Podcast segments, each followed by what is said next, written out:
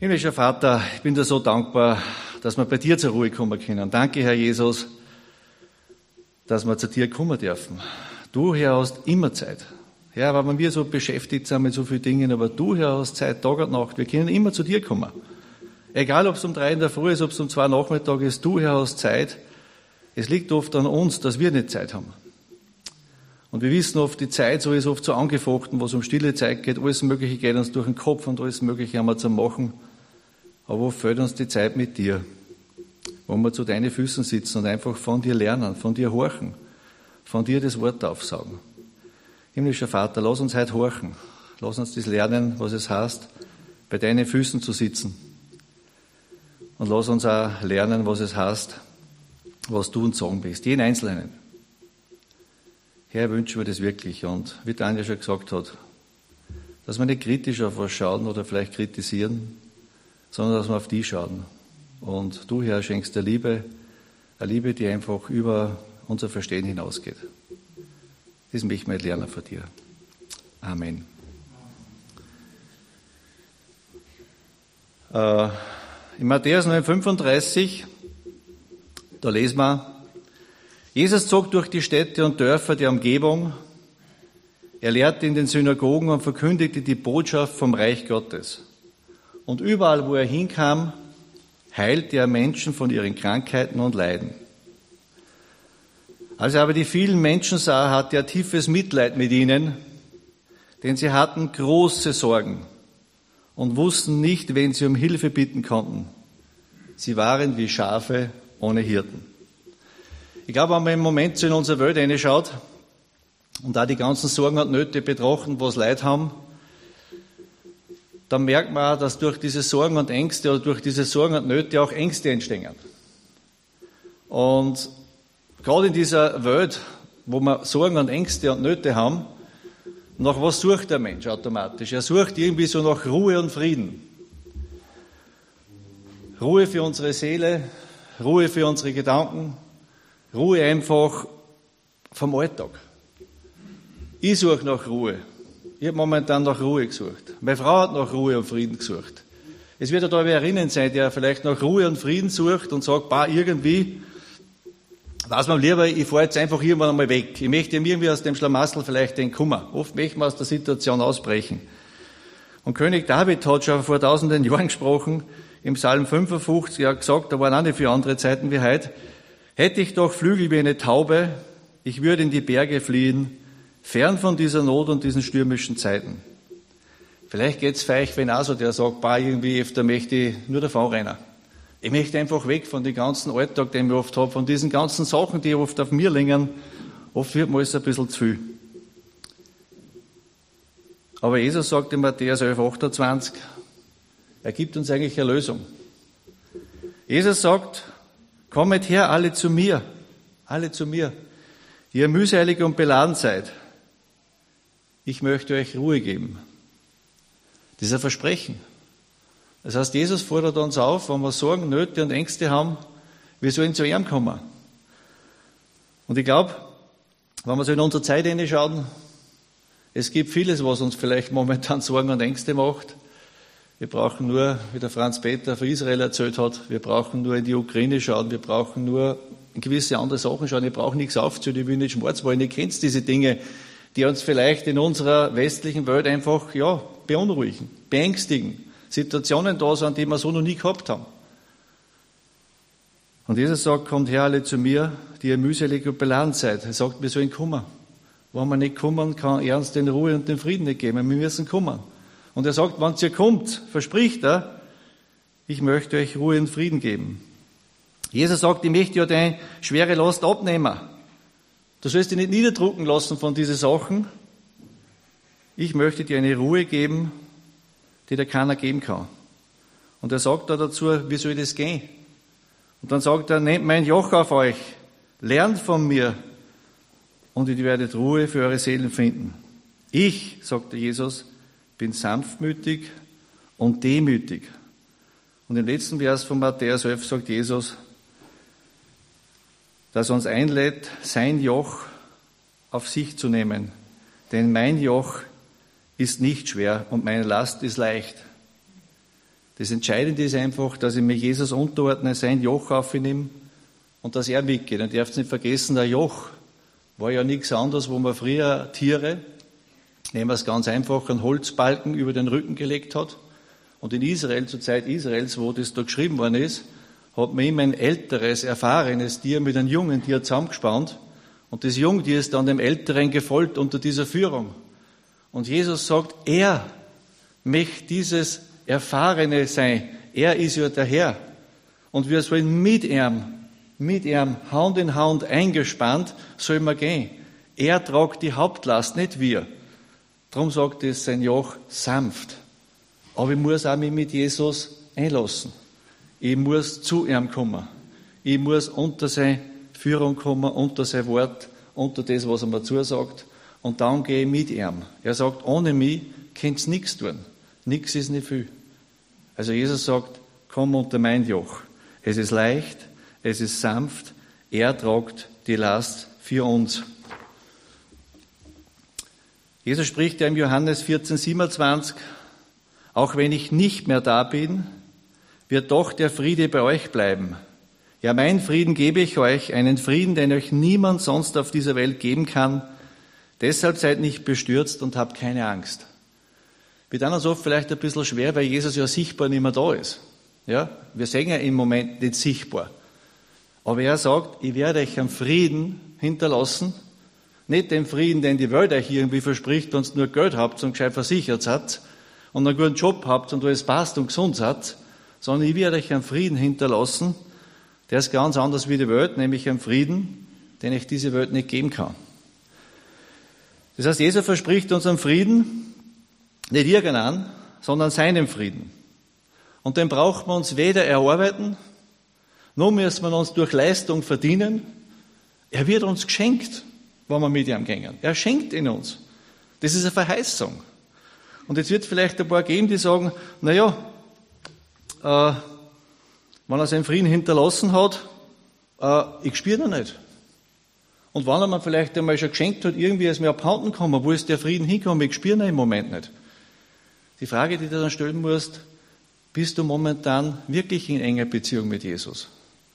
Sehnst du nach sein Wort? Sehnst du nach dieser Gemeinschaft? Weil Jesus sagt, wer mit mir Gemeinschaft hat, wer mir seine Sorgen hinlegt, den sie Sorge trage. Und aus diesem Tragen, dass Jesus das tragt, können wir Ruhe und Frieden für unsere Seelen haben. Ein Frieden, den müssen wir mit unserem Kopf nicht verstehen. Er wird uns geschenkt, ich muss ihn im Glauben nur annehmen. Und der erste Schritt dorthin, der kann sein, wo im Römer 10, 17 steht, und doch kommt der Glaube durch das Hören dieser Botschaft. Die Botschaft aber kommt von Christus.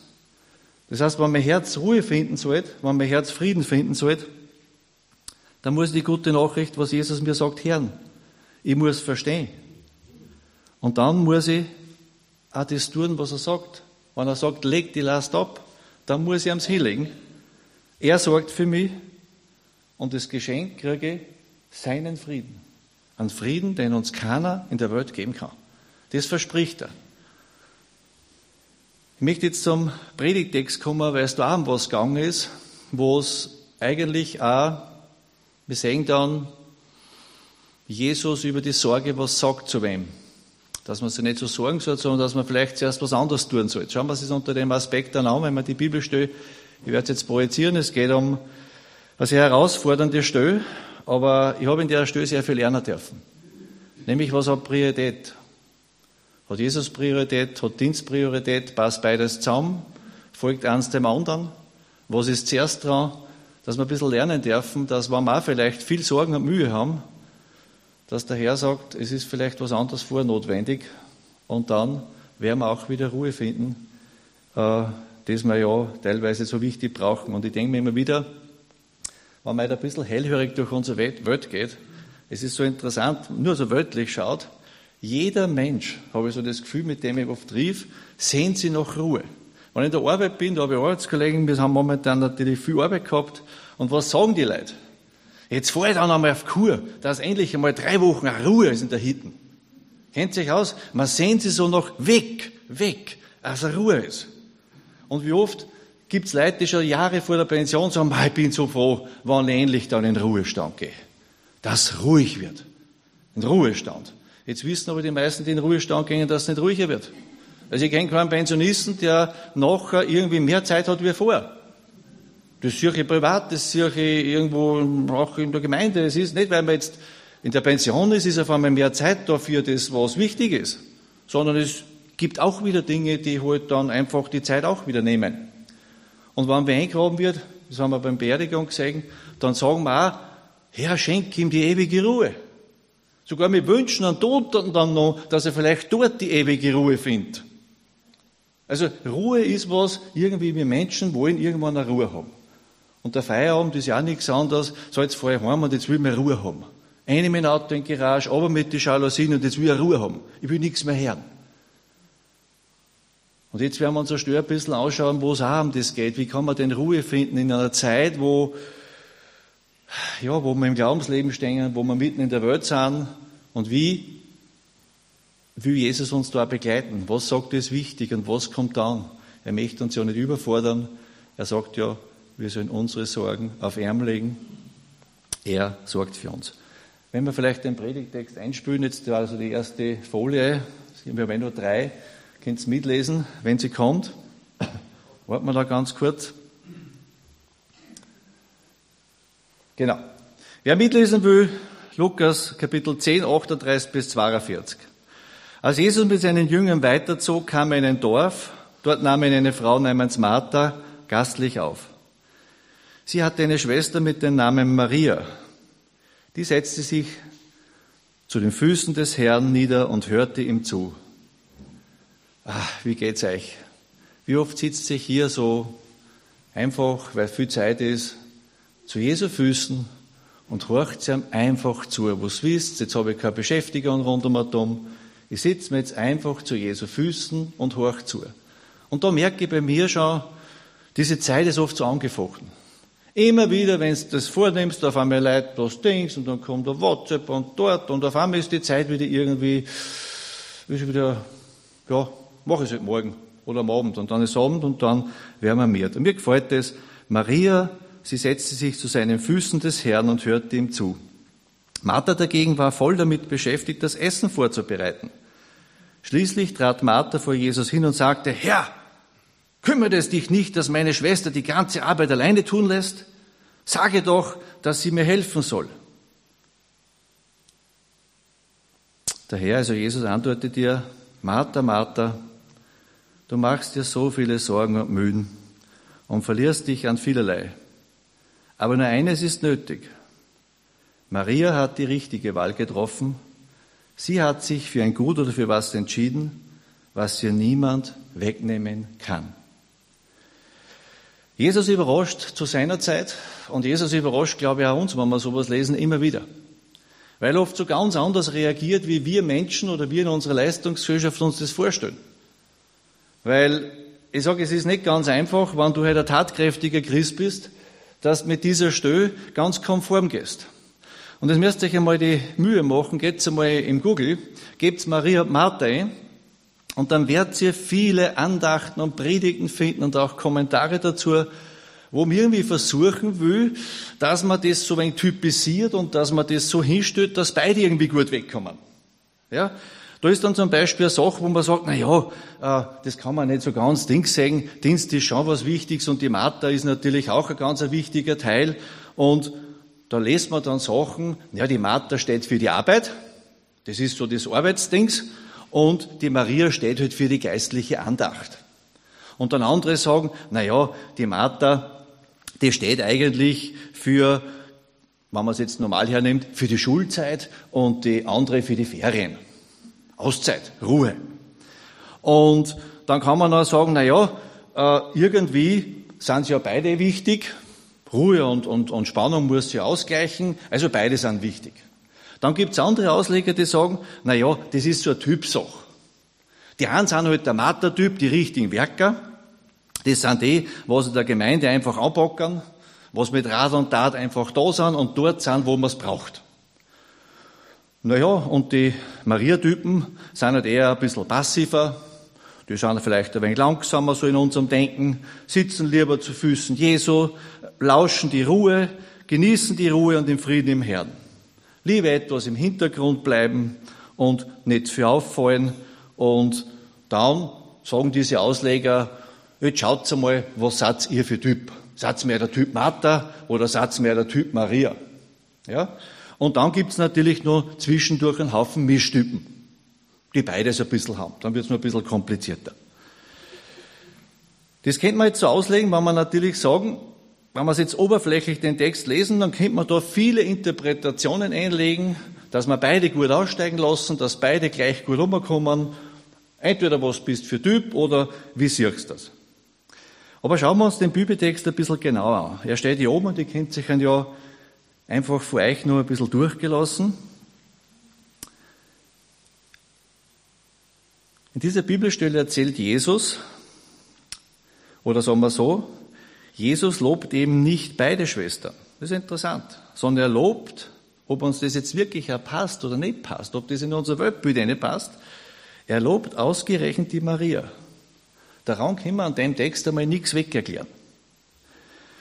Schauen wir den Text einmal genau an, nämlich wie er da wirklich steht. Irgendwie gibt es da was, was Maria in Jesu Augen total richtig macht und irgendwas gibt es da, was der Martha fällt. Das ist interessant. Schauen wir da ein bisschen genau rein. Was wäre denn, wenn in dieser Geschichte gar nicht irgendwie der Gegensatz zwischen Aktivität und Passivität eigentlich da gemeint ist? Weil viele sagen, ja, das ist einfach Aktivität und Passivität. Da müssen wir halt schauen, dass wir die Balance finden. Was ist, wenn Jesus auf das gar nicht hingeschaut hat? Aber noch nicht hingeschaut hat zwischen Arbeit und Ruhe, sondern wenn da vielleicht ein ganz anderer Gegensatz rauskommt. Schauen wir diese beiden Frauen eigentlich mal genau an. Und was könnte es sein, was Jesus da so lobend hervorhebt oder vielleicht auch kritisiert? Also was tut Maria? Denn sie wird ja da als erstes genannt. Sie setzt sich zu Jesu Füßen und horcht zu, was er sagt. Was tut Martha? Sie bedient Jesus und die Gäste. Sie dient ihnen. Und das Dienen, was da steht im Griechischen, im Urtext, ist eigentlich so das übersetzte Wort so quasi für Diakonia. Diakonia ist übersetzt, sie dient. Sie macht was zum Essen. Sie schaut, dass der Laden praktisch läuft. Das ist das eine, was Martha tut. Aber es gibt noch ein zweites, was sie tut, nämlich sich beklagen. Sie beklagt sich über ihre Schwester und sie sagt, sage du doch meiner Schwester, dass sie mir jetzt sofort helfen soll bei dem, was ich tue. Und jetzt kommt Jesus und wir sehen, was er lobt und was er vielleicht ein bisschen tadelt. Und das Schöne ist das, Jesus ist so liebevoll. Jesus sagt, Martha, Martha. Er hat sie nicht übersehen. Er sagt nicht Martha, da, da, da, da. Na, Martha, Martha. Du machst dir so viele Sorgen und verlierst dich an vielerlei. Jesus hat schon gesehen, was die Martha macht. Er hat sie nicht übersehen. Er sieht ihren Dienst. Ich bin überzeugt, dass ihr ihren Dienst zu 100 Prozent schätzt.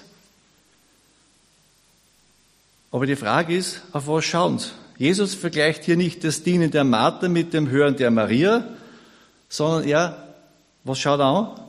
Er vergleicht ihre verschiedenen Blickrichtungen. Worauf schauen diese beiden? Worauf? Worauf richten sie beide ihren Blick aus? Maria schaut auf Jesus und hört, was er zu sagen hat. Martha schaut auf ihre Schwester und ärgert sich über das, was diese tut bzw. nicht tut. Anstatt auf Jesus zu hören, sagt sie Jesus auch noch, was er tun sollte. Martha möchte nämlich, dass Maria genau dasselbe tut wie sie. Und jetzt stelle ich es Gemeindefrage oder jeden Einzelnen. Horchen wir auf Jesus oder vergleichen wir uns mit unseren Geschwistern gerade dann, wenn es um das wichtige Thema Diakonie, Dienen oder Dienst in der Gemeinde geht? Vergleichen wir uns mit den anderen oder hören wir auf Jesus? Und mir gefällt das Beispiel der Erinnern so viel, weil es so menschlich ist. Wenn mir in der Arbeit irgendwer das Gefühl hat, dass er zu viel zum tun hat im Verhältnis zum anderen und da wegen wir gut ab. Und ihr wisst, das fängt schon in der Kindheit an. Mama, sag meiner Schwester, dass mir hilft. Kenne ich daheim, ich habe zwei Mädel, hundertmal. Und ich kenne das in der Arbeit, wo man zum Chef geht, sag jetzt einmal in Hans, dass er was tun soll. Ich kann die ganze Haken machen und er verdient das Gleiche wie ich. Oder vielleicht sogar mehr, weil er schon ein bisschen mehr Dienstjahre hat. Das heißt, wir gehen jetzt nicht mehr zu den Betroffenen hin, sondern wir gehen gleich zum Nächsten hin und sagen, du musst jetzt machen, dass der das Gleiche tut wie ich. Weil ich tue das auch. Und das ist die, die Sache, wo wir vielleicht als Gemeinde vielleicht ein bisschen hellhörig werden sollen. Schau auf Jesus, sitze über seine Füße und frage, was er für mich vorhat. Oder schaue ich auf die Geschwister, die vielleicht nicht so viel wirken wie ich. Dass Dienen und Dienst bei Jesus wichtig ist, das werden wir noch sehen. Dienen und Dienst ist in der Bibel ganz was Wichtiges. Aber Jesus sagt, was ist die Priorität? Die Priorität bei Jesus ist, zuerst zu ihm kommen und horchen und mit dem, was Jesus uns sagt, mit ihm gemeinsam dann in Dienst tun. Das, glaube ich, ist der Grundgeschichte, was da verglichen wird. Und interessant ist, dass zum Beispiel auch diese Geschichte mit Maria und Martha noch, wisst ihr, was davor war? Vorher ist die Geschichte mit dem barmherzigen Samariter. Und das war interessant. Beim barmherzigen Samariter sind viele vorbeigegangen. Die waren belesen. Da sind Pastoren vorbeigegangen. Die haben alles gewusst von der Bibel. Aber sie haben nicht gewusst, wie sie es in Liebe umsetzen sollen. Und das denken wir bei uns auch. Wir müssen wissen, was haben wir für einen Auftrag vom Herrn. Und mir ist diese Stelle immer wieder unterkommen, wenn ich mir denke, boah, kennt ihr die ganze Bibel auswendig? Alles auswendig. Aber es fehlt mir die Liebe, die mir Jesus, die kann man nur Jesus schenken. Der Heilige Geist sagt, die Liebe Jesu ist in unsere Herzen ausgegossen. Und nur durch diese Liebe können wir einen Dienst machen, der eigentlich auch das Verstehen übersteigt. Und wenn ich alles auswendig habe, aber keine Liebe und werkelt nur aus mir aus, dann wird uns relativ schnell auf die Luft ausgehen. Und das ist, glaube ich, ein ganz wichtiger Teil. Einfach zum Nachdenken. Wenn der Dienst für Gott, und das ist jetzt wichtig für uns, denkt jetzt einfach wirklich jetzt ganz wichtig für euch nach. Wenn ich so wie Martha komme und sage zum Franz, Franz, sag einmal die Leute das, was tun müssen. Oder ich gehe zu Johannes, das gibt's ja nicht, pack einmal mit an. Wenn der Dienst für Jesus oder der Dienst für Gott dazu führt, dass ich gestresst, gereizt und anklagend werde, dann muss ich mir die Frage stellen, für wen mache ich eigentlich den Dienst? Mache ich den Dienst für Gott oder mache ich ihn für mich? Möchte ich Jesus meinen Wert sagen, was ich wert bin, was ich nicht wert und tue? Oder möchte ich, dass Jesus verherrlicht wird, weil ich sage, Herr, ohne die kann ich nichts machen. Bitte sag mir mit dir in deiner Liebe, was ist jetzt dran? Dann wird er verherrlicht und nicht ich. Und warum sagt er das? Weil er, glaube ich, ganz genau weiß, dass wir mit unserer Kraft so schnell begrenzt sind. Ich kann mich nur erinnern, vor ein paar Jahren bin ich ein paar Mal beim Pastorentreffen gewesen in Linz, das war wirklich interessant. Und was da aufgefallen ist, im Verhältnis zur Bibel, ich kenne keine einzige Bibelstelle, wo Jesus jemals gestresst war. Ich habe noch nie eine gelesen, wo gestanden ist, Jesus ist voller Stress in das Dorf gezogen, hat das Evangelium aber predigt und ist sofort weggezogen, weil er dann Stress gehabt, dass er sofort in die nächste Stage. Habe ich noch nie wo gelesen. Jetzt musst du mal mit Pastoren reden, das ist ganz interessant, wenn du mal horchst und du horchst zu, wenn einer sagt, wie geht's? Mach, voll gestresst. Voll gestresst. Also bei uns ist was los. Bei uns haben sich so viele Leute bekehrt, wir kommen gar nicht mehr nach, äh, voll im Stress. Und der andere, ja, bei uns genauso. Ja, bei uns auch. Also bei mir geht's zu, das kann sich gar keiner vorstellen. Ist das das, was Jesus irgendwo einmal verkörpert hat, dass wir einen Stress haben müssen und gereizt sind und vielleicht dann alle in der Gemeinde mittreiben müssen, weil ich muss ja jetzt das spülen? Signalisiert das Jesus irgendwo? Also ich lese es nicht. Das heißt, das Problem, was da vielleicht kritisiert wird an der Martha oder an diesen Martha horcht sie komisch, es ist nicht einfach der Name, was kritisiert wird vielleicht an dieser Geschichte ist, das Problem der Martha, finde ich, ist da, dass vor lauter Dienst die Martha die Gemeinschaft mit Christus verliert. Und ich glaube, genau auf diese Gemeinschaft kommt es an. Nämlich die Zeit, nehmt sich das mit jetzt den Satz, die Zeit mit Jesus kommt vor dem Dienst für Jesus. Also Martha tut da nichts Falsches. Sie tut nichts Falsches. Dienen ist total wichtig. Wir werden sagen, mit Jesus führt das Wort immer ins Dienen. Aber sie setzt die falsche Priorität und erwartet von ihrer Schwester, dass sie genau das Gleiche tut wie sie. Der William MacDonald, das war ein schottischer Prediger, Buchschreiber und Lehrer, der hat zu dieser Stelle geschrieben, unser Herr schätze unsere Liebe mehr als unseren Dienst.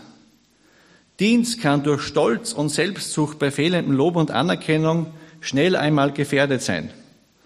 Doch die Beschäftigung mit Jesus ist das Einzige, was wirklich notwendig ist. Das ist der gute Teil, das keinem genommen werden kann. Das heißt jetzt nicht, dass man Zeit für Gott gegen Zeit mit Dienst vertauscht oder ausspült. Beides hat seinen Platz. Es geht hier nur um die richtige Priorität. Jesus sagt ja, ohne mich könnt ihr nichts tun. Das haben wir schon gehabt. Und mein Joch ist leicht. Schaut das Joch bei der Martha leicht aus? Habt ihr das Gefühl, dass das Joch bei der Martha da in dem Beispiel leicht ist? Dass sie das leicht tragt, in Liebe tragt, mit einer Freude erfüllt im Herrn. Habt ihr das Gefühl, dass das da so ist? Dass Jesus das da wahr macht und sagt, Martha, dein Joch ist leicht, voller Liebe und Dings darfst du mir dienen. Schön, dass du das auch so machst. Es schaut irgendwie ein bisschen schwierig aus. Und man merkt, dass wir mit unseren Kräften schnell am Ende sind. Der Charles Spurgeon, den wir auch die meisten kennen, auch ein englischer Baptistenprediger, sagte treffend, und das ist auch so ein Satz, der hat mich irgendwie so angesprochen, irgendwie gefällt mir der so gut. Wir sollten weder so aktiv sein, dass wir die Gemeinschaft mit Jesus vernachlässigen, aber auch nicht zu übergeistlich und wir dabei unpraktisch werden. Also, der Satz sagt alles.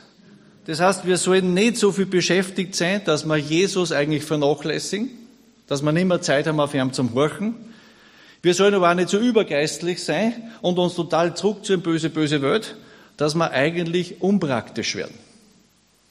Also Jesus braucht beides.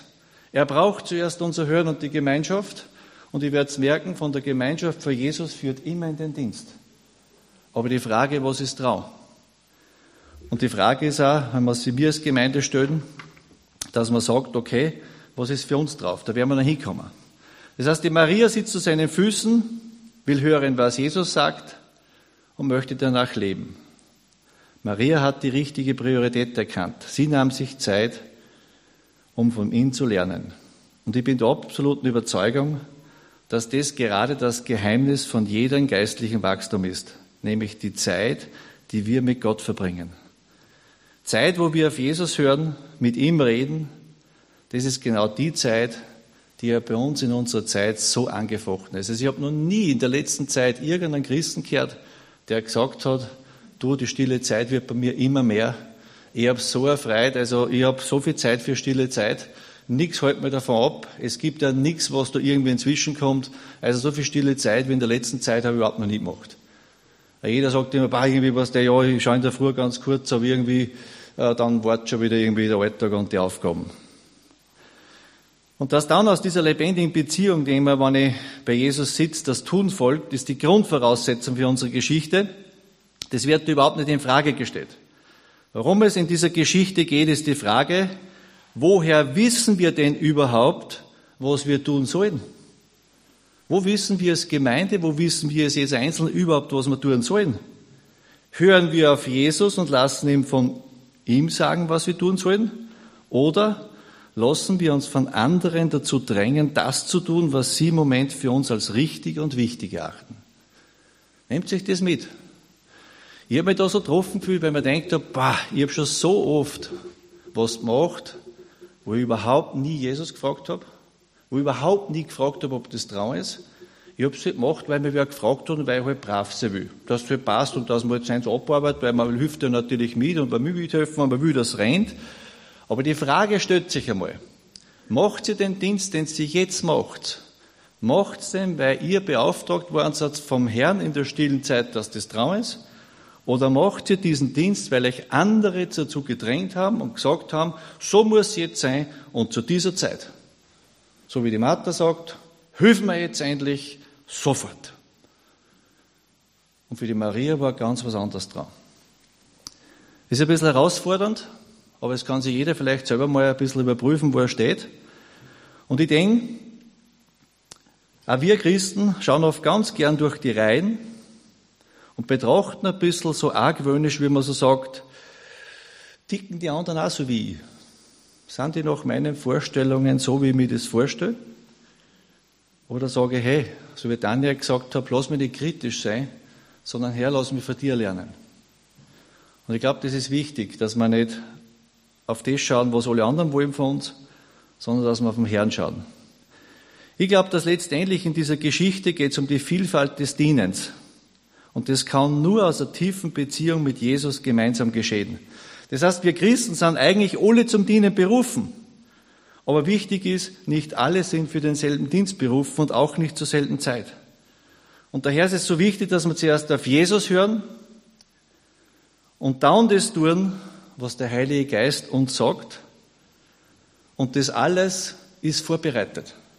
Jesus sagt, ohne mich kannst du nichts tun. Komm zu mir, horch auf mich, dann pack an. Und was darf man anpacken? Alle Werke, die schon im Vorfeld vorbereitet sind. Ich brauche ja nichts vorbereiten. Er hat die guten Werke im Voraus vorbereitet. Das heißt, du es ohne ihn, arbeite für die Luft. Es ist Menschenwerk. Und vieles, was wir machen, ist oft Menschenwerk. Wenn wir vielleicht das nächste Foto aufhören, das ist ganz interessant. Es ist für mich ein total herausfordernder Vers. Ich habe den zum ersten Mal in dieser Vorbereitung gelesen. Ich habe mir gedacht, boah, doch der Heilige Geist, den euch Christus gegeben hat, er bleibt in euch. Deshalb braucht ihr keine anderen Lehrer. Der Heilige Geist selbst ist in allen Fragen euer Lehrer. Was er euch sagt, ist wahr und ohne Lüge. Haltet also an dem fest, was euch der Geist lehrt. Bleibt mit Christus verbunden. Das heißt, wenn ich mit Christus verbunden bin und der Heilige Geist durch mich fließt, dann braucht man keiner von der Weiden, was sagen, was ich tue, sondern der Herr sagt uns das sowieso jeden Einzelnen. Und ich sage euch jetzt ein Beispiel, was mir einfach so viel gefreut ist. Meine Tochter fängt mit einer Freundin das Bibellesen an, die ist suchend. Und ihr wisst, das Zeitfenster ist ja oft nur ganz kurz. Und kommt zu mir und sagt, Papa, weißt du, ob jetzt irgendwo in der Nähe Alpha-Kurs ist?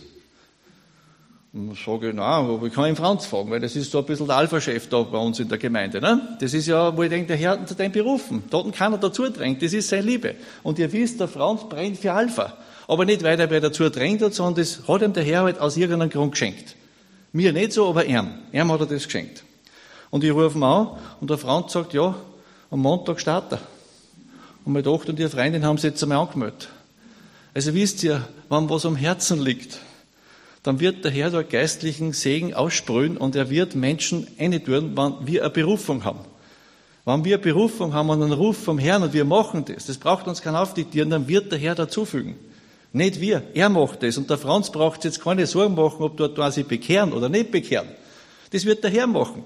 Der Franz sagt, ich schaffe den Raum, ich möchte das Wort dort einfach, dass das Raum kriegt und den Rest macht der Herr. Wir können kein gläubig beideln. Kann. Wir können nur von dem erzählen, was wir mit Jesus erleben und hoffen, dass der Herr die Gnade schenkt und er das sagt. So wie es bei uns war, nie anders. Ich möchte jetzt einfach zum Schluss nochmal vielleicht schauen, und das habe ich mir auch so ein bisschen mitgenommen. Melia und Mike haben oft auch gesagt, ja, es wird was, irgendwie immer das Gefühl, es ist was Neues. Und es wird sich oft was verändern. Dann muss man immer das alte Traditionelle so belassen, wie es ist. Das hat mich auch zum Nachdenken angeregt und ich denke mir, sagen wir uns einmal ganz ehrlich, gibt es vielleicht bei uns in der Gemeinde auch manchmal die Gefahr, dass wir die Gottesdienste mit viel Aktionismus gestalten, so wie wir glauben, dass er sein muss, so wie er immer war, weil so haben wir es ja gelernt und so glauben wir, dass es richtig ist, dass er alle Traditionen entspricht, alle Vorstellungen entspricht. Die Frage bleibt, ist es auch, was Gott will? Ist es auch, was Gott will, was wir oft glauben, das muss so sein? Kann sich jeder für sich einfach einmal mitnehmen, muss das immer so ablaufen, wie wir sind, muss immer das Programm so sein oder darf vielleicht Gott einen Raum haben? Und ich merke immer wieder, der Ruheraum, wo wir vielleicht zu Jesu Füßen sitzen, ist auch in der Gemeinde gar nicht so groß. Und wir haben es heute wieder gemerkt bei der Gebetszeit, Da beten wir zwar, aber man, ja, jetzt wird es ruhig, jetzt, geht es wieder weiter? Wo man schon merkt, Leute werden schon ruhig, jetzt wird es ruhig, jetzt könnt ihr mal horchen, was Gott vielleicht für mich hat. Jetzt könnt ihr vielleicht ihm, Jesus sagt ja, wir sollen ja auch alle Sorgen auf ihn werfen. Und mit Lob und Danksagung sollen wir zu ihm kommen, weil er gibt uns dann eh, was wir brauchen. Aber irgendwie wollen wir zwar ein Programm und das wir unterhalten werden und sobald es ruhig wird, fangen wir schon das Schwänzeln an. Was tun wir uns Handy aus, sind wir schon unruhig.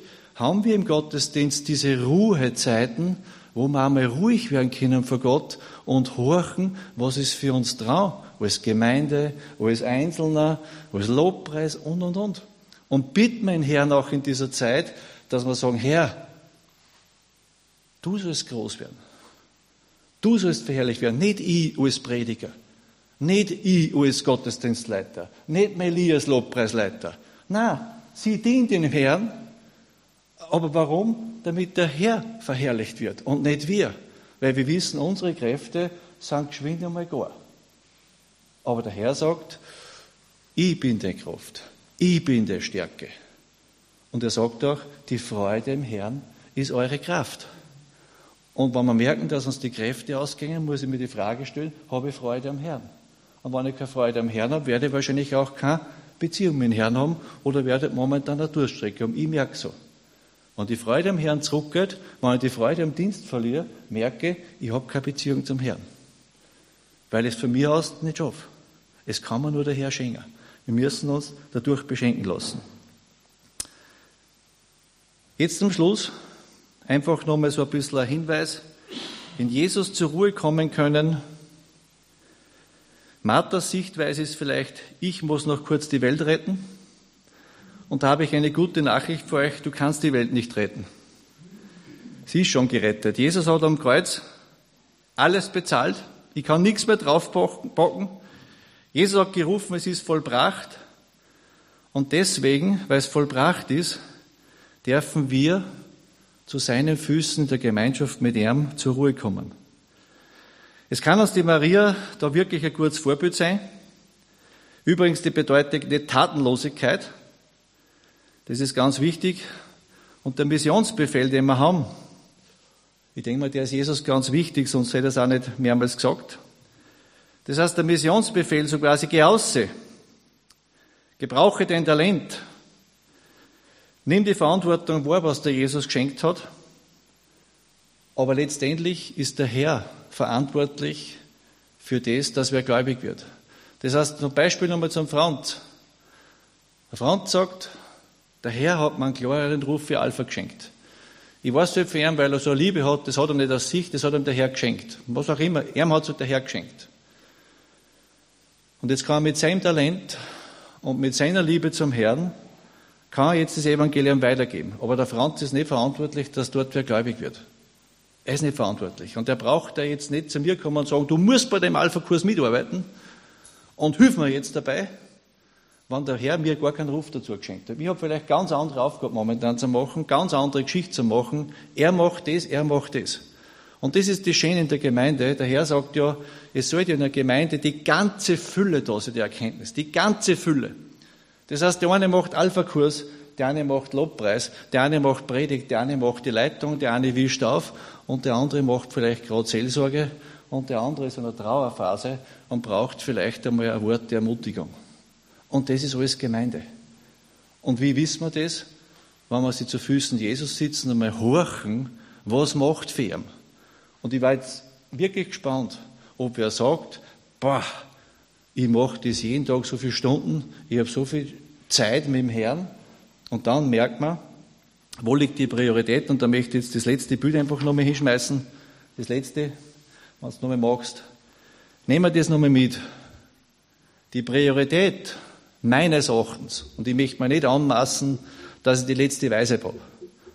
So, Paulus hat das immer wieder gesagt. Er hat nicht die letzte Erkenntnis. Und ich möchte nicht mir als Prediger anmaßen, da heraus irgendwann auf die Zechen steigen. Ich möchte mir auch nicht anmaßen, irgendwann vielleicht äh, äh, einen Druck zu machen oder was ich was, aber ich glaube, in der Geschichte, was wir jetzt gelesen haben, geht es um eine ganz klare Priorität. Und die klare Priorität, was Jesus da so lobt, ist, das Gute kommt als erstes. Und was ist das Gute? Gemeinschaft mit Jesus.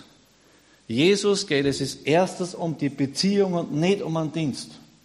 Und aus der Beziehung mit Jesus geht es automatisch in den Dienst. Also ich habe noch bis jetzt in meinem Glaubensleben keinen Christen getroffen, der tief erfüllt vom Herrn ist, der nicht den sehnlichsten Wunsch hat, den Herrn mit seiner Gabe zu dienen. Also, Jesu Gemeinschaft und Dienen ist eins. Aber die Priorität soll sein, so wie da steht, wir dürfen weder so aktiv sein, dass wir die Gemeinschaft mit Jesus vernachlässigen. Weil dann werden wir menschlich. Und dann gehen wir Richtung Leistungsdenken. Und dann heißt es, ich tue auch so viel, warum tust du das nicht? Ich strauche mich ab und du sitzt mirlich da. Und mit der auch nicht so übergeistlich sein, dass wir letztendlich absolut unpraktisch für den Dienst werden. Es gibt Leute, die sind so verkopft im, im, im, im, Wort, dass sie so unpraktisch geworden sind und eigentlich für den Dienst nicht mehr brauchbar sind. Und das ist auch was, was man da vielleicht mitnehmen kann. Und am Ende kann man vielleicht sagen, Zeit mit Gott ist wichtiger als Dienst für Gott. Das ist die Priorität, was ich oder was mir der Herr aus dieser Stelle gesagt hat. Wenn euch der Herr noch anderes sagt, lasst uns einfach auch teilhaben dran. Ich glaube, wir dürfen einfach lernen, wenn wir Sorgen und Nöte haben, wenn uns alles zu viel wird, ist das Erste zu Füßen Jesus kommen. Horchen, was ist dran. Und dann gehen wir mit seiner Liebe, erfüllt vom Geist, mit ihm, aussehen und machen das Dienen. Eins schließt das andere nicht aus. Aber das Wichtigste ist die Gemeinschaft mit dem Herrn. Und aus dieser Gemeinschaft außer passiert alles andere. Da bin ich zu 100 Prozent überzeugt. Amen.